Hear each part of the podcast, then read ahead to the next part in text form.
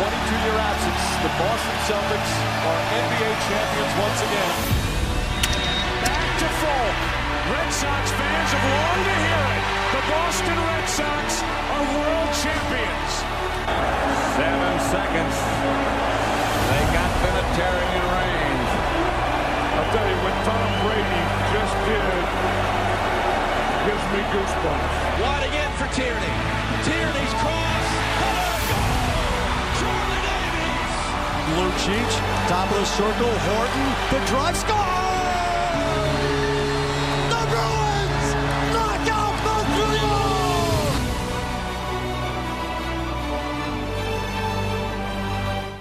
Welcome back to another podcast by Boston Sports Extra. I'm your host, Anthony Crisante. On this edition, I'm joined by Zach Bissett, Travis Babcock, and Porchi. What's, What's up, going on, fellas? What's Hey, what's up? good? So we're gonna go. We have a host of stuff to go over on this show.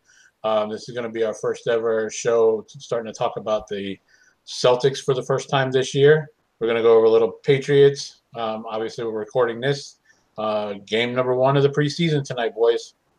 Everybody gonna be watching? Oh hell yeah! Definitely. You already know. Yeah. So you know that time of the year is back.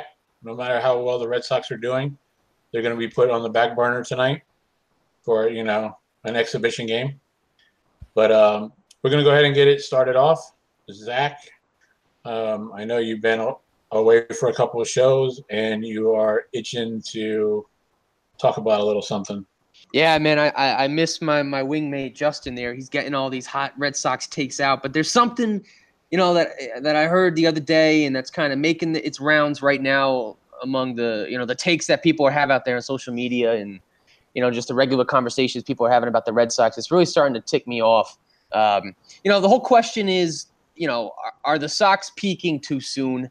Uh, and and this this sort of this narrative sort of comes up with every first place team around August every baseball season. You know, is this team peaking too soon? Everyone was talking about this with the Dodgers last year, and I, I just I, I I really think if you just if you sit down and break it down and look at it, you know, there, there's there's a very clear answer, and it, it, it's the worst thing when I'm last weekend I'm driving up into Ball. I live in New Jersey. I'm driving up into Boston, and I'm driving r- right on the Mass Pike, right by Fenway, and I'm hearing on WEEI. I don't know if it was Tomase or if it was Evan Drellich. I don't know. I don't remember who it was. But this guy is telling me that, you know, if, if you consider everything, that the Red Sox are they're peaking too soon, and that teams who go into the playoffs with 110 plus wins never seem to make it out uh, and, and win the World Series. And I, I think that if you look at the Red Sox this season, there's no argument that you can make that they're peaking.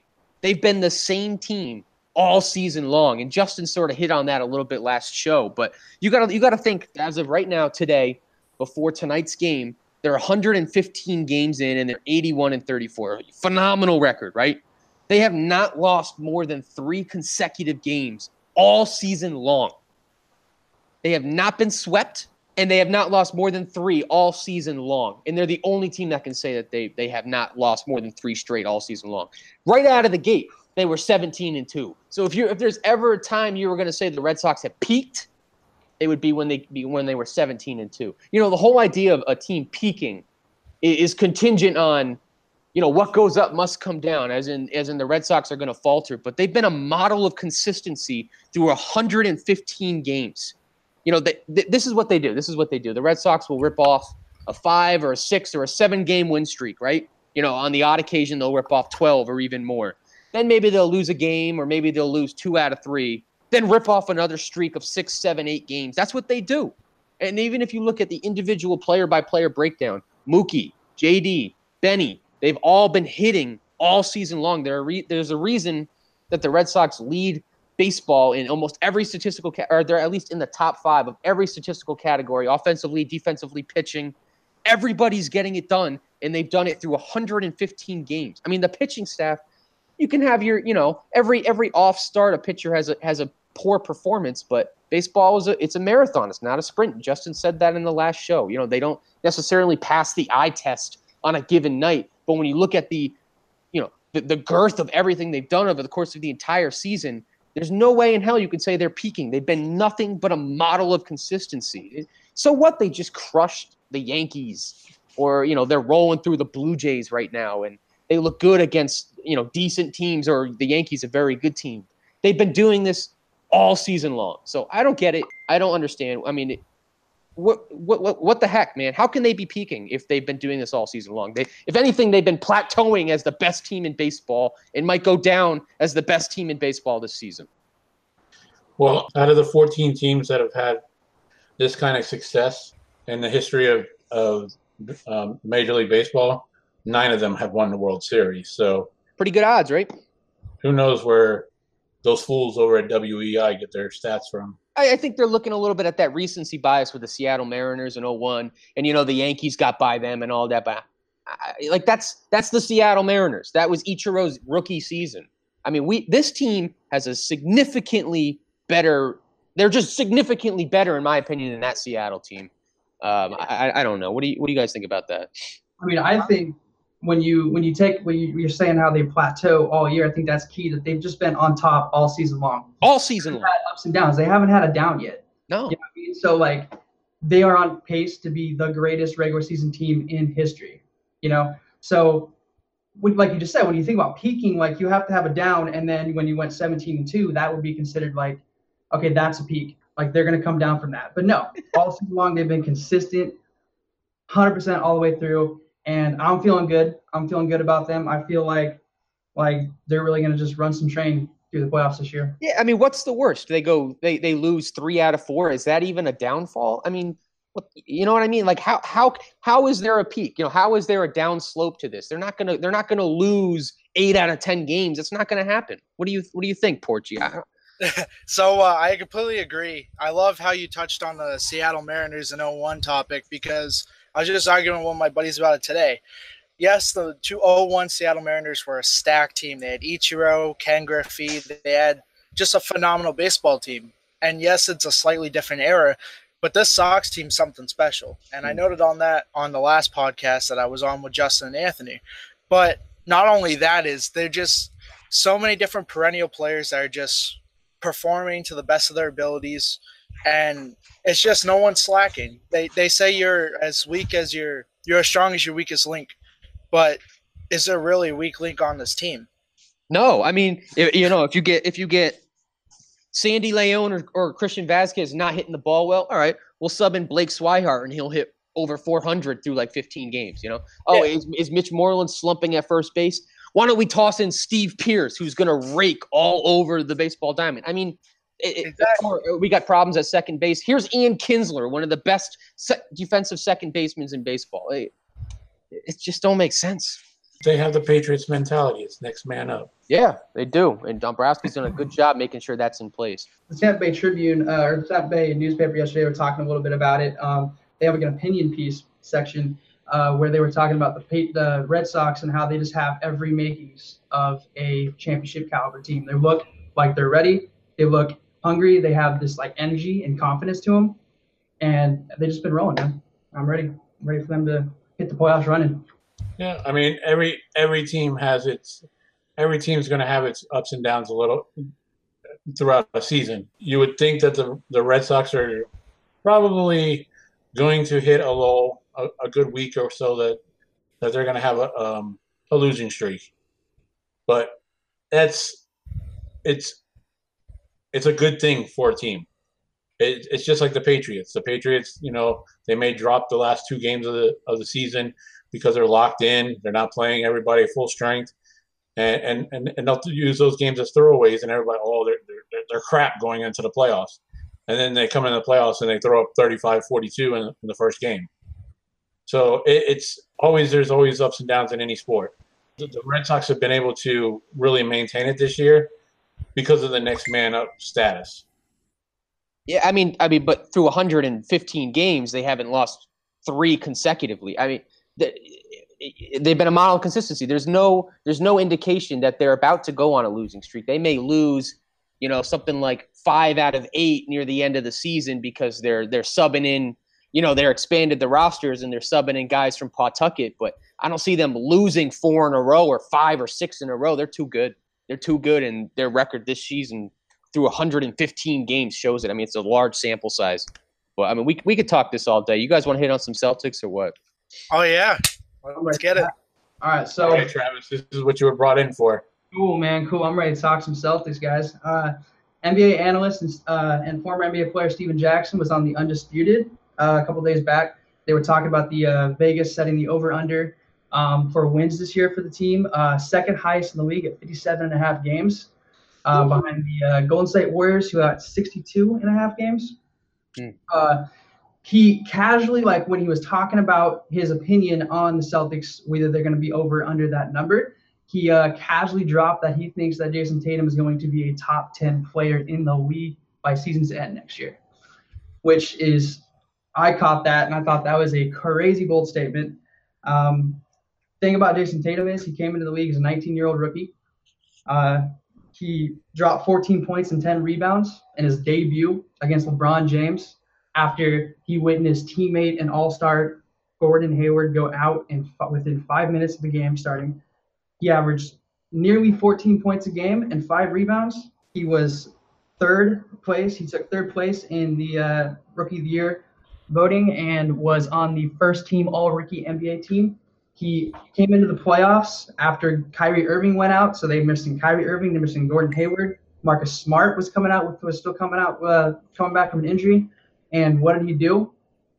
He raised his game. He averaged 18 and a half points per game in the NBA playoffs in 19 appearances. Uh, he led the team in scoring during that stretch, and he was also one point shy of tying Kareem Abdul-Jabbar for the most points in a playoff run by a rookie in NBA history. And he finished it off with a Papa Slam over LeBron. Let's not let's not Nope. forget about that. Yeah. he uh here's the thing here's the thing about tatum here's the thing what i what i believe separates good players from great players what separates all stars from superstars from transcendent players is efficiency i think efficiency is everything you can get guys like and i know james harden is like an nba superstar and mvp or whatever but like he takes 30 shots a game he goes to the free throw line 15 20 times a game and when you look at guys like Tatum, who came into the league as a isolation ball stopping player and transformed his game right off the bat from day one, he went from being a ball stopper to a team player. You know, he was cutting, he was swinging the ball, he was moving it. When he does need to isolate, he can. He can get buckets at will from all three levels of the floor. Thing is, I, I just to like put some statistics down for you guys to kind of like visualize what I'm saying. I went ahead and looked up Tatum's um, player efficiency rating in his rookie year, as well as his usage rating compared to LeBron James in his rookie year. So check Here we this go. out. Here we go. Okay. Jayson All right. Tatum in his rookie season had a 15.3 player efficiency rating with a usage rate of 19.5%.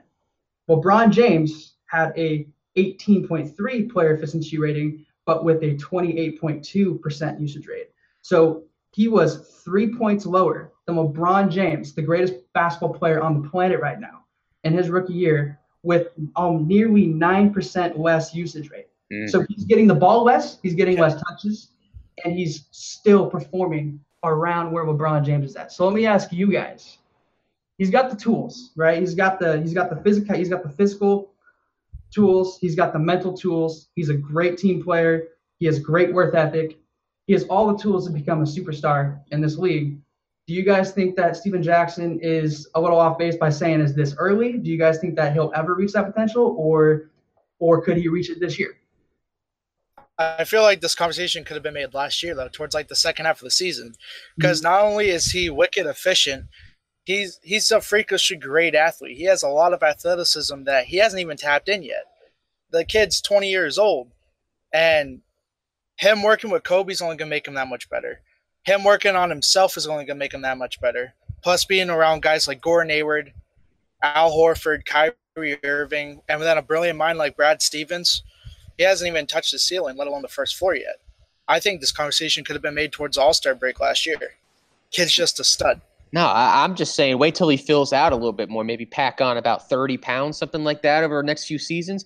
Dude is going to be an unstoppable force. I mean, it, it- you could think about it in terms of just give him the ball. I mean, I know the Celtics are a, a ball movement team, but if you want to talk about one of the best isolation players in, in basketball, or at least with the potential to be the best isolation basketball player, I mean, he's right there. He's going to take you to the rack. He's going to pull up in your face. He's got range from all anywhere on the court.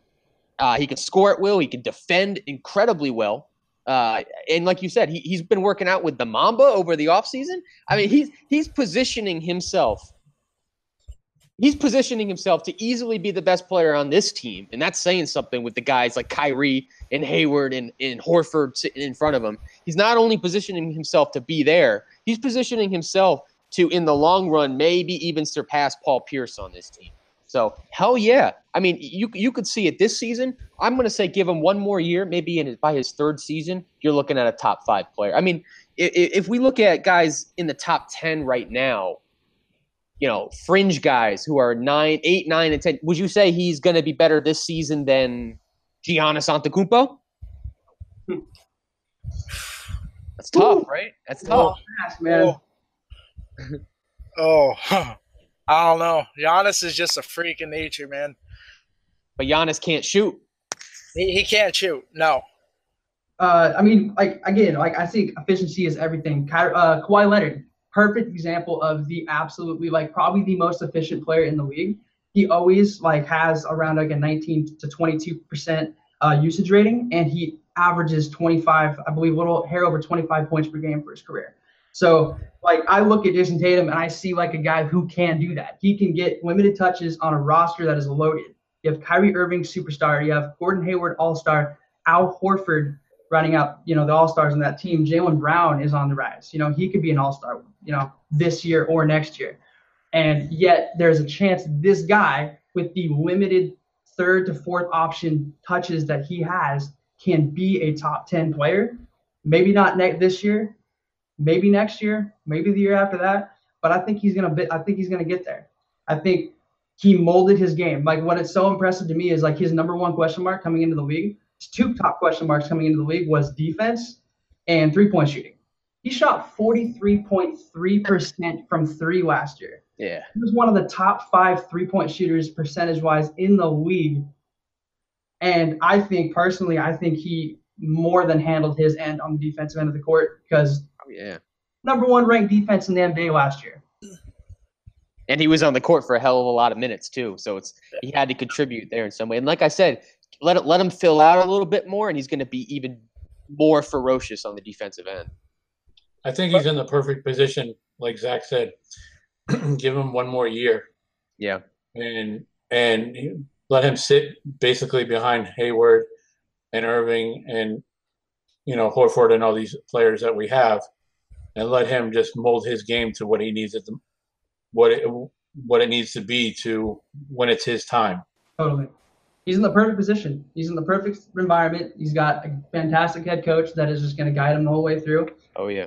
Like it's it's just so crazy how fast he's adapted. I mean, he went from getting he was planning on getting like 15, 20, maybe 22 minutes a game this first season, um, kind of like similar to what Jaylen Brown did. You know, he kind of eased his way in, and then Gordon Hayward goes down, and he needs to step up. He's 19 years old, like, and he just totally took over hmm. so quick. It's so Yeah, he- But if you if you guys watch what he did in Duke, because Duke is my favorite college basketball team, I'm always watching their games.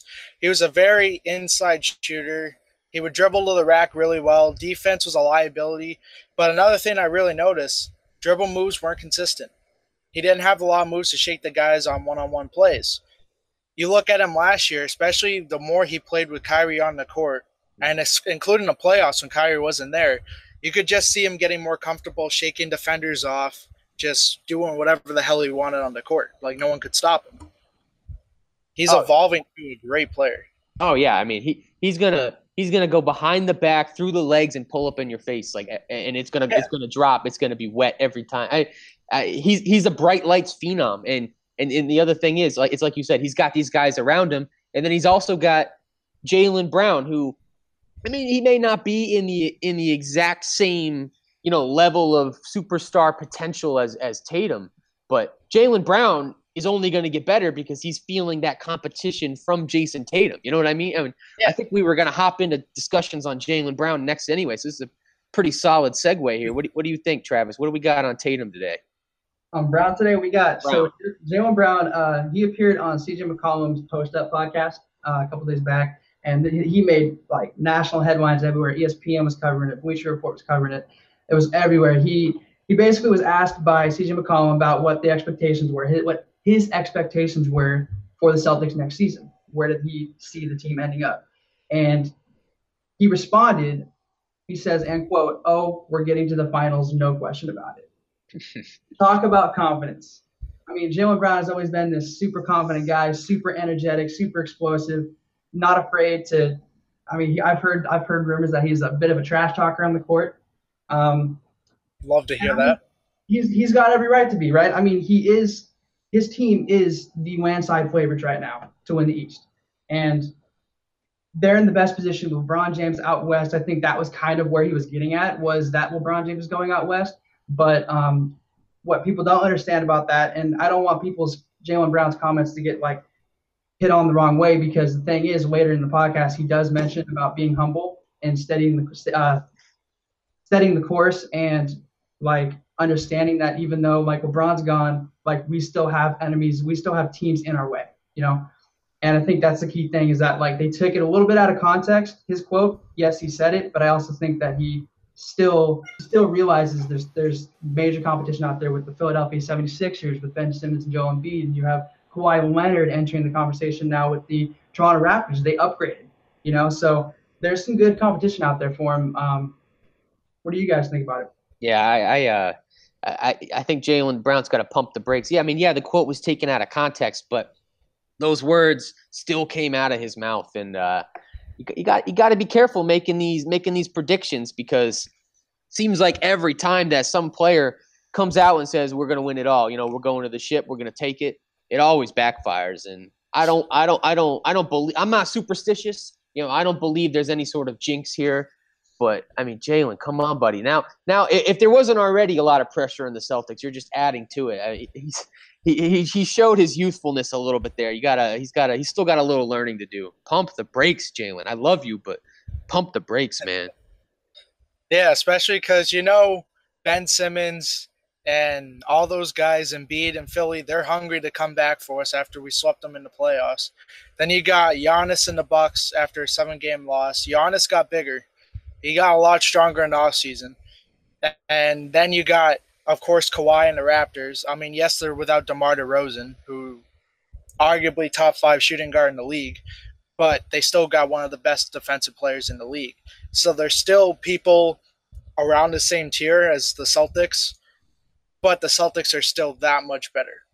Oh yeah, and you don't think? I mean, it goes without saying. Jaylen Brown saying these things, it's immediately bulletin board material for all those other teams. Like yeah. anytime they play the Celtics, they're going to be playing that clip of Jaylen Brown on repeat, especially yeah. the Sixers. Hundred percent. Yep.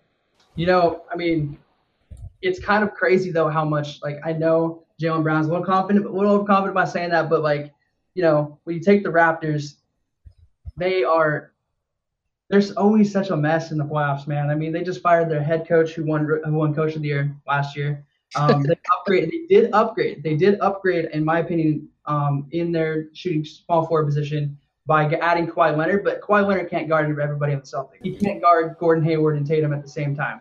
I don't think. I think that Jaylen is. It's true. I mean, he should have confidence like that. But I think, yeah, you're right. I think going out and saying the key part about it, I think, is the question is saying that no question about it. Like he is 100%. It's over before it starts kind of attitude. And I think you're right. I think you don't want to give those teams, specifically the Raptors and the Sixers, more fuel to the fire. Yeah, and, and what was going for the Celtics last season was the fact that they were sort of flying under the radar as the best team. But now all Jaylen's done is put a big old target on the back of the Celtics. So they're not going to have that benefit this season. Last year they they were the underdogs. You know, like going yeah. into the season they had hype. There was hype, and then Gordon Hayward got injured five minutes into the season. So for the rest of the season, everybody's talking about how the Celtics season's over. Right. There's no way they can win in the playoffs. Um, they were underdogs in every single playoff matchup except for their first one. Uh, and they just overachieved all year. Were one quarter away from making the NBA Finals and upending LeBron James and the Cavs. This year is totally different. This year they have every expectation with LeBron James out west to get to the finals. So it's going to be interesting to see how this team uh, deals with such high expectations with so many young talents on this roster. Yeah, I mean, you got to love their odds either way, but it, it's it definitely uh, it's going to be a totally different look this season, and uh, I mean, we can we we really should just honestly take a look at the roster and break it down because Brad Stevens is going to have his hands full trying to manage the minutes on this team. Yeah, because especially he just did an interview with uh, somebody, and Bleacher Report covered it, and he said there's anywhere from six to ten starters that could potentially start any given formation on the lineup. That's nuts. Just yeah. so much versatility and so much, just so much talent on one team. It, it's it's crazy to. If I was him, I'd be so stressed out trying to manage all those minutes with so many different guys. It's it's insane. Yeah, no, I mean you have you have your dream lineup, right? You have your Kyrie Irving, um, your Gordon Hayward, your Al Horford, your Jayson Tatum, and your Jaylen Brown lineup. That is like switchability, switchability off the charts. You know, you have everybody in that lineup, for the exception of Kyrie Irving, could guard one through four at the least.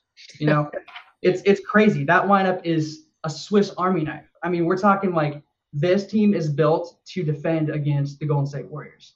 Um, Bold. Whoa. Bold. It's true. It's true. I mean, think about it. They except they lost their last matchup against Golden State, but before that last matchup, they were the only team in the league that had a winning record against the Warriors um, since they put this team together. I mean, they beat them on their home court. They, I know that they just added Marcus Cousins, but you look at Terry Rozier, Marcus Smart, Marcus Morris, three guys, the first three guys probably off the bench for this team. Terry Rozier averaged 15 and a half points per game in the playoffs last year. Um, Gary Terry was born. I mean, yeah. Marcus Smart, we all know him, big bulldog, afraid of anybody. Um, Underrated defender. Underrated for sure, man. I mean, come on, he needs to get that first, second. Give him at least a second team. All, the, all, the, all, all excuse me. Yeah. All NBA defense. I mean, Marcus Morris, you have to find a spot for him. The dude is going to play 20, so what do you guys think? Around 20 minutes a game, Marcus? Yeah, yeah, he may lose a couple, but he may be down to 18. You really the name that everyone forgets about is Daniel Theis. I mean, how impressive oh. did he look before he went down? Daniel Theis is a straight up like I oh. love Daniel Theis. Oh, he's a dog. He's gonna be awesome. Especially not being able to finish the season. I don't know if you guys like seen his Twitter, but he's hyped. Oh. He's a big boy. He's gonna mount on that on that hoop. You got Marcus Morris. I love Marcus Morris, especially during the playoffs when he's like, ah, right on Tristan Thompson. Like the, the, bench is more scary than the Warriors bench, in my opinion. Where they have the, they have, in my opinion, I think they have the best bench in all of basketball because they're just so deep. Anyone can play anywhere. It's, I'm not scared of Golden State. Bring them. I mean, one underrated guy that we keep forgetting who who did start a lot of games last year. He started 67 games for the Celtics. Aron Baynes. Aron Baynes was a very under the radar um, signing, I think, for the Celtics. I think a lot of people didn't expect him to come back. Um, but fun fact about Aron Baynes, he was actually the number one, statistically the number one rated defender in basketball last year. Of course, yeah, isn't that crazy? Wow, it's unbelievable. Yeah. Um, of course, that is a little bit skewed with minutes played and you know all different variables. He's not the best rim protector in terms of shot blocking ability on this team, but he is very stout defender. He holds his ground, and on a team that is focused on defense first, he is going to be a key player in this playoff run in this run next year for the Celtics. Right, especially when he has that man bun going, you know he means business. Oh yeah, you know he's looking good. Anthony, Anthony, who you got as your guy to watch this year on this team? There's so many guys to choose from. Well, I just want to add to what you guys are talking about. I think that you, you just said that Aron Baynes is one of the you know surprise signings and returning. His biggest comment, his big comment was that he he has come back to finish what they started last year. Hell yeah! So that means that that's that means a lot. That's a great motivation, you know, not only for him but for this team, for all the players that were making that run last year. Totally. I think this team has like unfinished business. They know that they they blew it. Like they blew it last year. They were game seven, one quarter away. They had it what when Jayson Tatum hit that dunk over Bron James and chest bumped him. And then I think in the next possession he had a three. I think at that point it was a tie game or within one point. They were there, you know, yeah. and they just they they bricked every shot on the way out, man. And I think they know it. They know that they're they're hungry. This team is ready to go Um, one other guy we haven't touched on, I want to touch on a little tiny bit, is uh, Robert Williams. Oh yeah. See what you guys think about Robert Williams? Oh, I'm I'm high on him. I, I I don't think a lot of people are, and only because of all the all the all the media narratives that are being tossed around. We haven't even seen the dude on the court. And the likelihood is we're not going to see him too much on the court, at least at the beginning of the season. He's going to have all the time in the world to develop because he's slotted behind Horford and Baynes and Theis. Um, but I think that's only going to serve him well. And when he gets those limited minutes, I think he's going to be ready to flourish. I, I, I'm, I love the fact that he's not going to be thrust into the, the role of playing 20 plus minutes every game. I think that'll work in his benefit. I feel like he can play really well. It's just there's just a lot of work to be done. He's just a solid player, but it's a question mark. We haven't seen him play with real high talent. He played for Texas A&M last year. They didn't really have a whole lot of marquee matchups against other prominent centers in the league. So it's a question mark, but I like his game. Just give him a couple months with Brad Stevens. Well, he'll be good. He'll be good. Yeah. Yeah. I mean, he's got that freedom to just inch along. You know. Oh yeah he's, he's this team is so deep and so in every position. So he's really gonna get like probably very just a few minutes here and there, man. A couple blowout games. He'll get you know 15 minutes when we're up 30 on the Nets. Uh, and to make matters worse, we get two. We could have two uh, lottery picks next year. Hmm. You mean to make matters better, right? well, yeah. I mean, it's worse for everyone else, but I love it. Yeah, no, I, I think I think he should honestly just just shadow Al Horford every day. Yes. I think I think yes. he, should be, he should be in Al Horford's back pocket. Learn how to be an offensive player. He's already got the defensive skills. Learn to be yeah. an offensive player, and we'll be good. But I mean, that kind of brings us to where we're heading next, anyway. The fact that there's some uh, there's some talk from Celtics blog that's mm-hmm. they're suggesting that Al Horford may be better utilized off the bench. You know, is that the most ridiculous thing you guys have ever heard, or do you think? Oh my god! It's like saying LeBron James should go to Europe. no, I mean, no. I mean, come on, man. We're talking about a guy who he was he was the Celtics' most important player last year. Like I wrote an article a while, a while back on that subject, and Al Horford is he's just he does it all, man. We all know this. He's an all star. He's a several time all star. Like he he holds everything down. He he runs the defense. Uh, he's one of the most deadly pick and roll players in basketball, and for people to say like people are always so they call him average out. You guys heard that nickname before? Yeah. Oh yeah. Average out. This guy he's That's so WEEI classic. He was with he was an all star last year and he's and now people are saying that he should like come off the bench sometimes and matchup issues. Like it's crazy. It's crazy. Yeah. But I, if you if you ever noticed when when they talk about Al Horford Horford last year is when he didn't have a good game. Yeah. They never talked about him when he had good games. Right. If he had a subpar game, that uh, that he's he's old, he's washed up. You know, he shouldn't be he shouldn't be on this team. You know, your typical Boston media jump on you know jump on a, a, a bad game negative vibe. He's the ultimate facilitator. That's why we paid him the hundred thirteen million dollar deal. He he just does everything. There's just tell me tell me I want like especially people at WEEI because they they really just don't like Al Horford. But I want I want them to just pick out something that he doesn't do well consistently. It's yeah. hard. It's hard. I, I like to know if his sister seen seen that from seen that article from um, Celtics blog about it because I'm sure she'll have some some things to say. Dude, her Twitter is fire. well, I, I was gonna say I prefer playoff Al uh, as as the name, but I mean he's the leader on the court you know, on a roster with guys like Kyrie Irving and Gordon Hayward and Jaylen Brown. He's the leader, the the unquestioned leader. Uh, and, and a lot of what he does doesn't show up on the stat sheets. We all know that. But the other thing that a lot of people don't talk about is he's really making everybody around him better.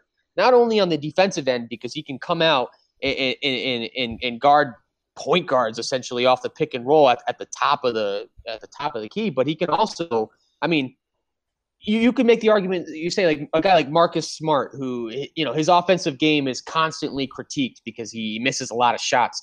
But when Marcus Smart and Al Horford are rolling towards the basket together, and Marcus Smart can just lob it up to Horford. I mean, how many times did we see that this past season? He oh, makes Marcus uh, Smart look like the best dish man in basketball. But not only that, like even if you go like and you're watching a game closely, he's always pointing. You can you can see his lips moving. He's always constantly communicating, and that's key not only in basketball but essentially every team sport.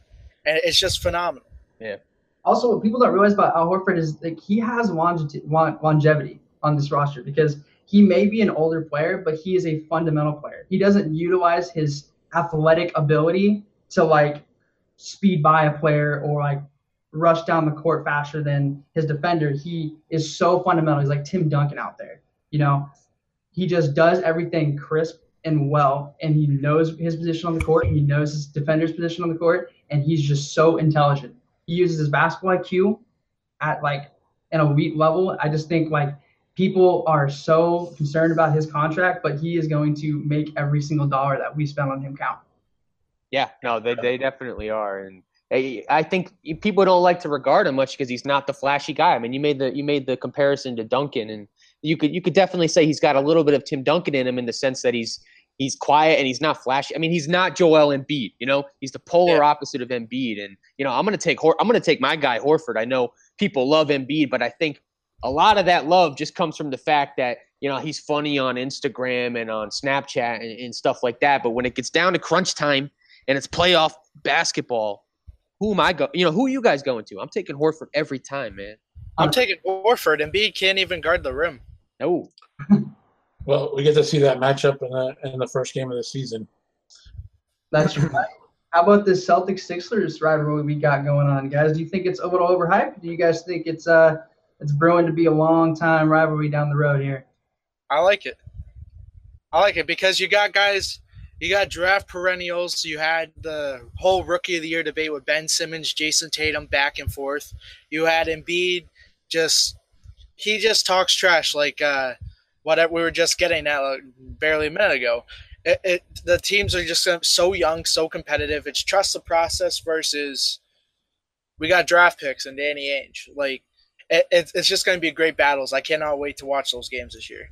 Yeah, it's sort of re, a revival of an old time rivalry, and I think exactly. that's what the city's like, right? Yeah, I mean, Anthony would know. Eh, that's what that's exactly what the city's like, and it's it's funny because it's it's trust the process versus the team that's you know carried out the process much better. So you know, it, it, that's, that's yeah. honestly the way to look at it. And I, I, it's funny. I was at um this past season, the Sixers home opener was uh, against the Celtics, and you guys may remember it as the Celtics first win of the season and the first win of that crazy win streak we ripped off at the beginning of the season. Well, I was in I was in the I was in the arena and I'll tell you, these fans are jacked up about their Sixers. They haven't filled seats like this in about 10 years and that yeah. place was bumping and it I mean I mean, I mean, I'm not gonna lie. I love the fact that we took the air out of them by the fourth quarter, but it, it, it's it's going to be interesting because the fans are into it more than anything.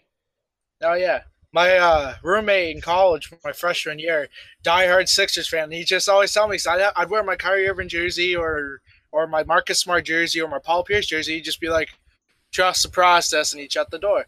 it's like, ah, maybe in a couple years. yeah, yeah, you should look at the process over here in Boston. You see how this is. Yeah, that's out? what I'm saying. I uh, like, all of us. I've been to Philly once, and I'll tell you, I was at this uh, this bar in Philadelphia, and uh, I was talking to my friend. I mentioned the Red Sox, and my instant friend was just like, "Shh, like don't, like don't say that name here," you know, because like Philly fans, like I think there's always been bad blood between Philly and Boston, like rivalry throughout the years. I think that um, even though the two teams like haven't met in the playoffs in recent years, except for exceptional last year, they have met more times in the playoffs than any other teams in history. Um, I think this rivalry has just always been there, and I think it's just going to brew and build and build and build now that both teams are like the two prominent teams in basketball. Right. I know I'm, I'm I know I'm the old guy here, but you know, Zach want to take a little shot at me. uh, it, you know, I'm not that old to go back to the 60s, the 60s and the 70s of when some of these rivalries were that great. You know, the Red Sox, Yankees, uh, you know, Philly and and the Celtics and and and such. But you know, thanks for the shot, Zach. I caught you. I kind of caught myself when it was coming out of my mouth. I said, "Ooh, I should probably lay back on Anthony." That's all right. But uh, some breaking news that just came out before we get to the Patriots. Drew Pomeranz moved to the bullpen. Woo! Party at my place, boys. Brian About Johnson. Brian Johnson is staying in the in the rotation. Does does move to the bullpen mean put on the spaceship to the sun? Because I'm hoping that's just you know it's just a metaphor for getting him out of the off this planet. You know. I mean, worst case, I'll pay for his ticket. Mario enough student debt. Send it. Do, do you want them to put him on the on the space shuttle itself, or spaceship itself, or you want them to put them under the flat part as it's heading towards the sun? Nah, I- I'd like to. the- where all the- he the should radiation- experience the whole thing, man, and I'll pay for his ticket. Send the bill to my place. I got it. I got you. Just I tape him got to you, the NASA. Just ballot. send be here. fine. Anyways, like- so I thought you guys would like that good news. Oh yeah. So moving on to the Patriots. It's football season, boys. Tonight, Preseason game number one tonight against the Washington Redskins. Don't see it as uh don't see this game that you know as that big of a concern. The the Patriots have been taking a slow approach to this season. If you listen to Felger and Maz or any of those uh, morons over at 98.5, you know, Belichick's taking a different approach. This team's not going to be ready for the season. Uh, you know, yada yada yada. I mean, ridiculous.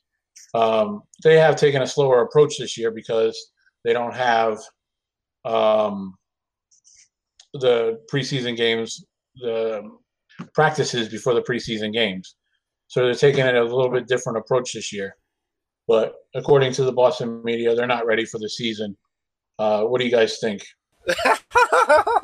yeah, yeah. Come on now. I, you can even look at the like the Vegas line has them at 10 and a half wins on the season. Like, have you not learned? It's been 20 seasons of phenomenal, Dominance. superior football. What makes you think? Oh, because there's some there's some narratives that the players and the coaches don't get along, and Tom Brady is upset with Bill Belichick. I, come on, I, what? That's that's that's all filling out pages and, and writing stories to get clicks. Th- This team has been doing it for 20 years. Blows my mind. Blows my mind. And by the way, Anthony, that was really cool. Your cat just opened the door behind you. That That's what I was laughing. uh, that cat. That cat You're was. lucky, you're lucky she hasn't jumped up on my back yet. she, she hates when I sit at the computer. She's got skills, I'll tell you. Yeah, she's pretty good. But uh, so be, before we get on the whole Tom Brady thing, because th- that's uh, that's going to kind of be my rant of the show, a little bit. Um, what do you guys look for in tonight's game? I'm, I'm really looking forward to LSU quarterback. See if he gets any snaps behind Hoyer, which I assume he will. I don't see Brady touching the field against the Redskins tonight. But um, just see what he has, what he's learned since signing with New England. Just just seeing his talent because I haven't heard much about the kid. I haven't watched much of his like. He, I've seen his highlight tape, but it's just like a standard college quarterback highlight tape. Like I want to see what he can do against professional defensive players willing to eat him alive because he's not that big. I'm I'm willing to see how he can throw the ball, how he can maneuver and facilitate an offense. That that's going to be key tonight for me. Zach, you want to add to it? Yeah, I, I, I mean, yeah, of course, we all want to see Danny Etling play. Uh, I'm going to take a little bit of a different approach, and I'm hoping that Man crush. Well, no, I was going to say, correct me if I'm wrong, Anthony, but it, you mentioned, I think, on the last show or two shows ago that Cyrus Jones is off the pup and he may see some time on the field today. No, actually, he's not going to be on the. Oh, They, that's they too said he won't see the field. That, that that is really too bad. I'm actually to tell you what, I I'm hoping he doesn't see the field because they're about ready to cut him. And there's another guy where I'm just gonna I'm gonna throw it out there. If there's any NFL team uh, who's looking for uh, you know Cyrus, maybe they're looking at Cyrus Jones, thinking about taking a flyer on him. I will literally buy you that red eye plane ticket to your city, man. I mean, and before anybody jumps on my back and tries to old takes expose me or anything or hops on my Twitter, I'll admit it. When we drafted this this dude out of Alabama, I was thinking, man, this was a hell of a pickup. Second round, he looks like a stud, but he's done absolutely nothing for this team. And you know, I'll eat crow on it. I will. If you guys want to go out to the you know whatever store you could buy crow at, you know, throw that on a kebab with some onions and peppers and a little pineapple. I like it medium well. Throw it on the grill. I will eat that crow in front of you guys because I am so done with Cyrus Jones. So I'm so glad to hear he's not playing tonight. Uh, and hopefully that means he he's getting the boot out of town. uh, that was what I was looking forward to the most. I was honestly hoping he was going to take the field and get run on by these seventh round or undrafted players, and the coaches would have had no choice but to release him. Jeremy Hill will get a lot of time tonight. I, I would think so. I mean, uh, I, am sure the, the, I'm sure Belichick's not happy with him right now. Anyways, he can't keep a hold of the football, so I'm sure he's going to want to put him out there in, in, in some game conditions and see what he's got before he ends up being the next Stevan Ridley. Ooh, you don't So, want that. I was gonna touch on some Danny Etling myself, but I got one another something, well, something else for you guys. Um, I'm a little bit interested in uh, Riley McCarron. Uh, with Julian Edelman out the first month of the season, I think that uh, they need somebody to come in and fill that spot up. They haven't signed anybody yet. You know, Dez Bryant's been thrown around a little bit, but uh, the Patriots, I don't, I don't see why they wouldn't try to fill from within. I know Riley McCarron's kind of been waiting for his moment. Um, the Patriots feel that they like they got a steal from Houston with this guy, and uh, it's going to be kind of exciting. He's going to get a lot of touches. I feel like he's going to get a lot of uh, opportunities um, on offense tonight, and just see how he does, man. Why not? Why not just go build from within instead of going from outside? You know. Yeah, I completely agree on that. I'm gonna go with. I'm gonna go real quickly. Just I'm just gonna throw out the name. I'm gonna go with Zach's boy, uh, Berrios. Let's go. Interested, and interested to see what he can do. See if he's gonna, you know, end up taking over that Edelman role on the inside, and see what he can do with either returning kicks or with punt returns. If that's what they're gonna try to throw him at. Um, Yeah. You know, I would have thought we would see some Cyrus Jones if he was available. Um, quick list of everybody that's not expected to play tonight: Marcus Cannon, Tony Michel, Harvey Langi, Kenny Britt, Matthew Slater, Jason King, Nate Ebner, Jonathan Jones, and Cyrus Jones.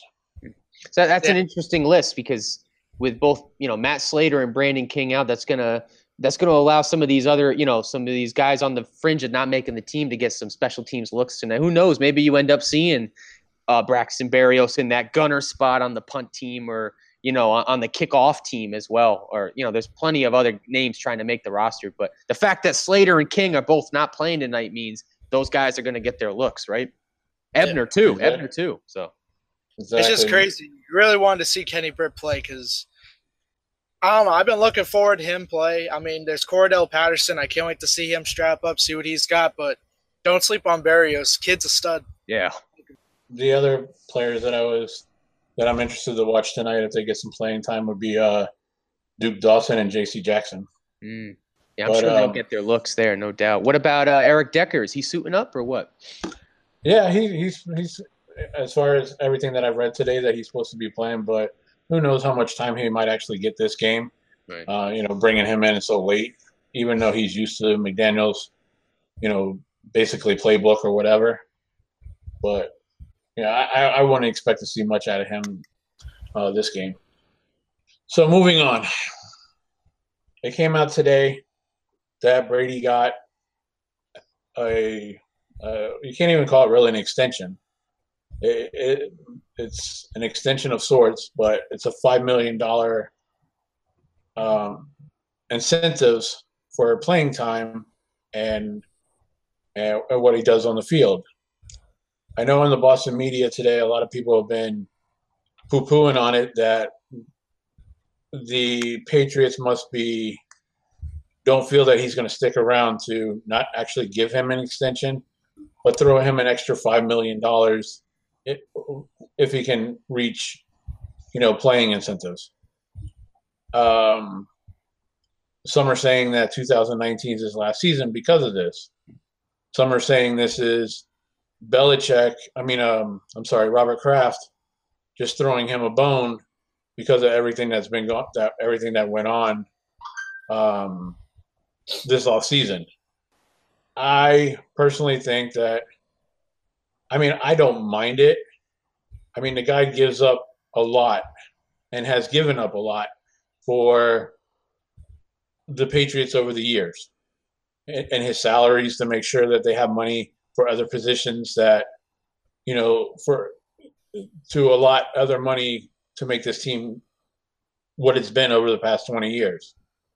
I don't think it's a I don't think that it's as big of an issue that the Boston media is making it out to be. Come on, Brady's been around what 18, 19 years. He doesn't need money. he, he doesn't need the money. He's got a, a a gorgeous wife that's makes three times the amount of money he makes a year. His marriage doesn't seem to be on the rocks. I mean, if you saw the the practices when they came out for his birthday, you know, she's all hugging up on him. He's got his hand all over her ass and everything else. Things that you don't normally see, you know, at a Patriots practice. I think that I think what happened is behind the scenes. I think Kraft and, and Brady pretty much came to terms with each other with everything that's happened over the off season, and I don't think Belichick even has anything to do with it to do with that part of it. I think this was a, a deal between Kraft and Brady. Go out, show me what you got. You know, here's a little extra for you know everything that's been done. Because I don't think Brady was really worried about a contract extension. It never came out. It's not a. It's never been an issue. So, just interested to see what you guys got to got to say. No, I think you're absolutely right, Anthony. I think the last thing that Tom Brady's concerned about is is his salary. I uh, he, I mean, for one, he hasn't shown he's been concerned with his salary over his entire career. I mean, he's never hit free agency, and he continues to take pay cuts for his already fairly limited, you know, contracts that he's received. But I mean, you're right. Between the endorsements that he's making, and you know, the wife that he gets to go home to every night, I, I don't think his sal- his salary is any concern to him at all. I mean, and he he's proven to be the best bargain, you know, bang for your buck player in football all these years, and at the tail end of his career, I think the last thing we would expect from him is to demand more, you know, upfront salary cash. I, I don't see that. I don't see that. That's that hasn't been Tom Brady's mo for the two decades that we've known him. My uh, my two cents for the whole thing is that he's. I'm looking at the, the NBA NFL salary rankings right now, and Tom Brady is the 16th highest paid quarterback in the league. I mean, he's he's he's paid less than Cam Newton, Eli Manning, uh, Joe Flacco, Alex.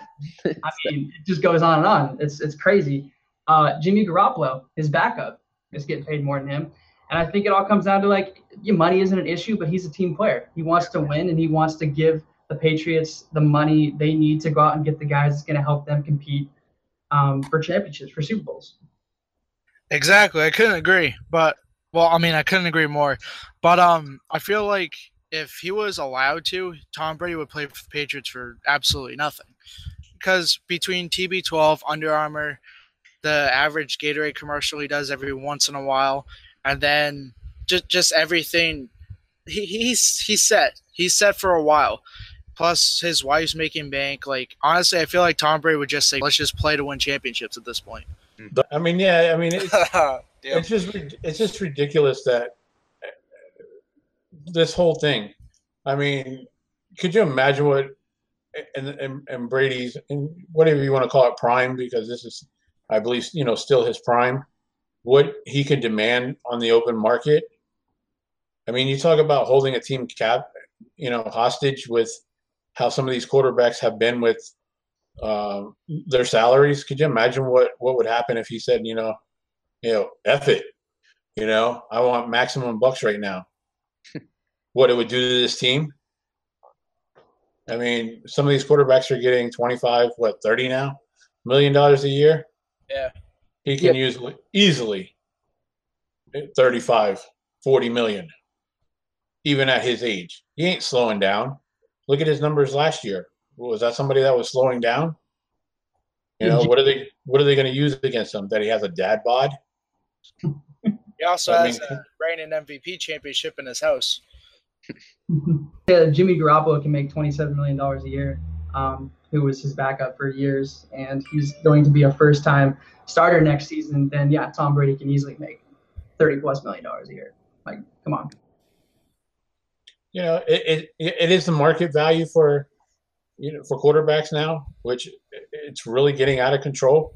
Because you could you imagine like five years from now, you know, a quarterback coming out, you know, top quarterback coming out with, with plays his first four years on his rookie deal, what he's going to demand, it's going to be ridiculous money, like 50, 60 million dollars a year to play quarterback for 16 games.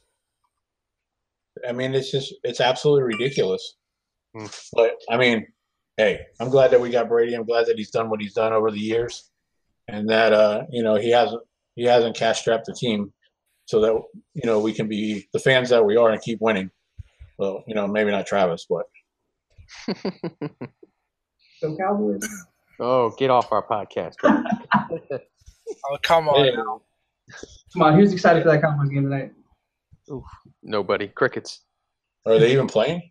there it is. I think they're playing the Niners tonight, aren't they? I don't know. You, You you're Bryce, saying. gonna watch it? I mean, you could turn it on and watch Garoppolo if that's who they're playing. Yeah, that's that's right, man. They're playing the Cow or the, the San Francisco 49ers, seven o'clock. Yeah, see, turn it on, watch Garoppolo. Anyways, any final words, Kyle? Um, I, I mean, regardless, I feel like, like kind of what you were saying a couple podcast episodes ago. If it's going to be a uh, reenactment of the revenge tour for Tom Brady, because everyone's doubting him. I mean, the NFL is always against him. That's 100. percent And it, it's- it's just going to be like if he wins a Super Bowl, I think he thinks about retirement a little more. But I still think he goes at least three or four more years just playing 100 percent like top top level football. I know I know that he uh, he had a the big conversation with Oprah. I know it sounds silly, but he uh, he did say that he I guess essentially was planning on playing out his contract. I mean that's that might be it for him. Mhm. Yeah. Um, I know his wife's been kind of pressuring him to retire, and I think that's like more important to him than anything. I think that he feels like he can play till he's 50, but uh, he cares about his wife's input, and and I think that he's going to be done after this after this contract's out. Yeah, I mean, Tom Brady's going to do what Tom Brady does, and you know he's probably going to walk home again with yet another MVP, uh, you know, trophy under his belt. And I just want to say, you know, as a closing thought before we uh, sign off, I got a couple shout outs. One, I want to give a shout out to Mike, uh, who who's sort of the guy who puts these podcasts together. So everybody who's listening at home to this podcast tomorrow, uh, you know, you're hearing it the way you hear it because of Michael on our end, who's our pseudo producer. So shout out Mike, who's going to be listening to this later. And I He's also Hammond MVP. Oh yeah, he's the behind the scenes guy for us, and uh, we appreciate everything he does. And the other guys I want to make a shout out to are just the Bruins listeners who continue to listen, even though we really haven't hit on Bruins yet. Stick with us, man. When that season heats up, we'll be there for you. It's gonna be That's the one. top notch coverage. Got some more breaking news. Oh, Dez, Dez Bryant might be going to the Browns. Yee. Oh, I like it. I like that. That's a lot of offense. They got a lot of weapons now. I think that's a good move. Coming from a Cowboys fan. Especially It's with still- Tyrod Taylor as a quarterback. That that's a dangerous combo. It's still the Browns. Yeah, I'm going to say the same. hey, they might win five games this year. Who knows? I'll be rooting. Well, they got room on their bandwagon. You know, Travis, if you need to get out to the Cowboys one. Yeah. Anyways, I'm gonna. You guys are all done. Everybody got their final says out. Yeah. Oh yeah. Yeah. All right. Well, Thanks we're gonna having wrap it. What? I just want to say thanks for having me on. It was a good time. Yeah, we'll have you back as long as you don't talk about the Cowboys. Anyways, uh, so this is going to conclude this episode of uh, Boston Sports Extra podcast. You know, um, coming from me, I want to thank everybody that's been listening to our episodes. Um, it's been going over very well. We appreciate that. Um, you can find us on iTunes, uh, Spreaker, um, TuneIn, uh, Google Play, wherever you find your podcast, you can find us there. Um, if you're on iTunes, if you're on um, uh, not iTunes, what's the hell the other one? If you're on Apple, um, give us a rating. Let us know what you think. Uh, we appreciate that. Um, I want to give a big thank you to all the writers from Boston Sports Extra that bust their ass on a daily basis, putting out articles, promoting themselves, and um, making Boston Sports Extra what it is. If uh, if you guys didn't know, um, Travis's article it was number three or four on Google search today. So that means we're getting out there and we're getting seen, and we're we're starting to get read even more. And you know, thank you for everybody that is making it what it is. Until uh, next time, go Boston. Let's go, Pat. Let's get it.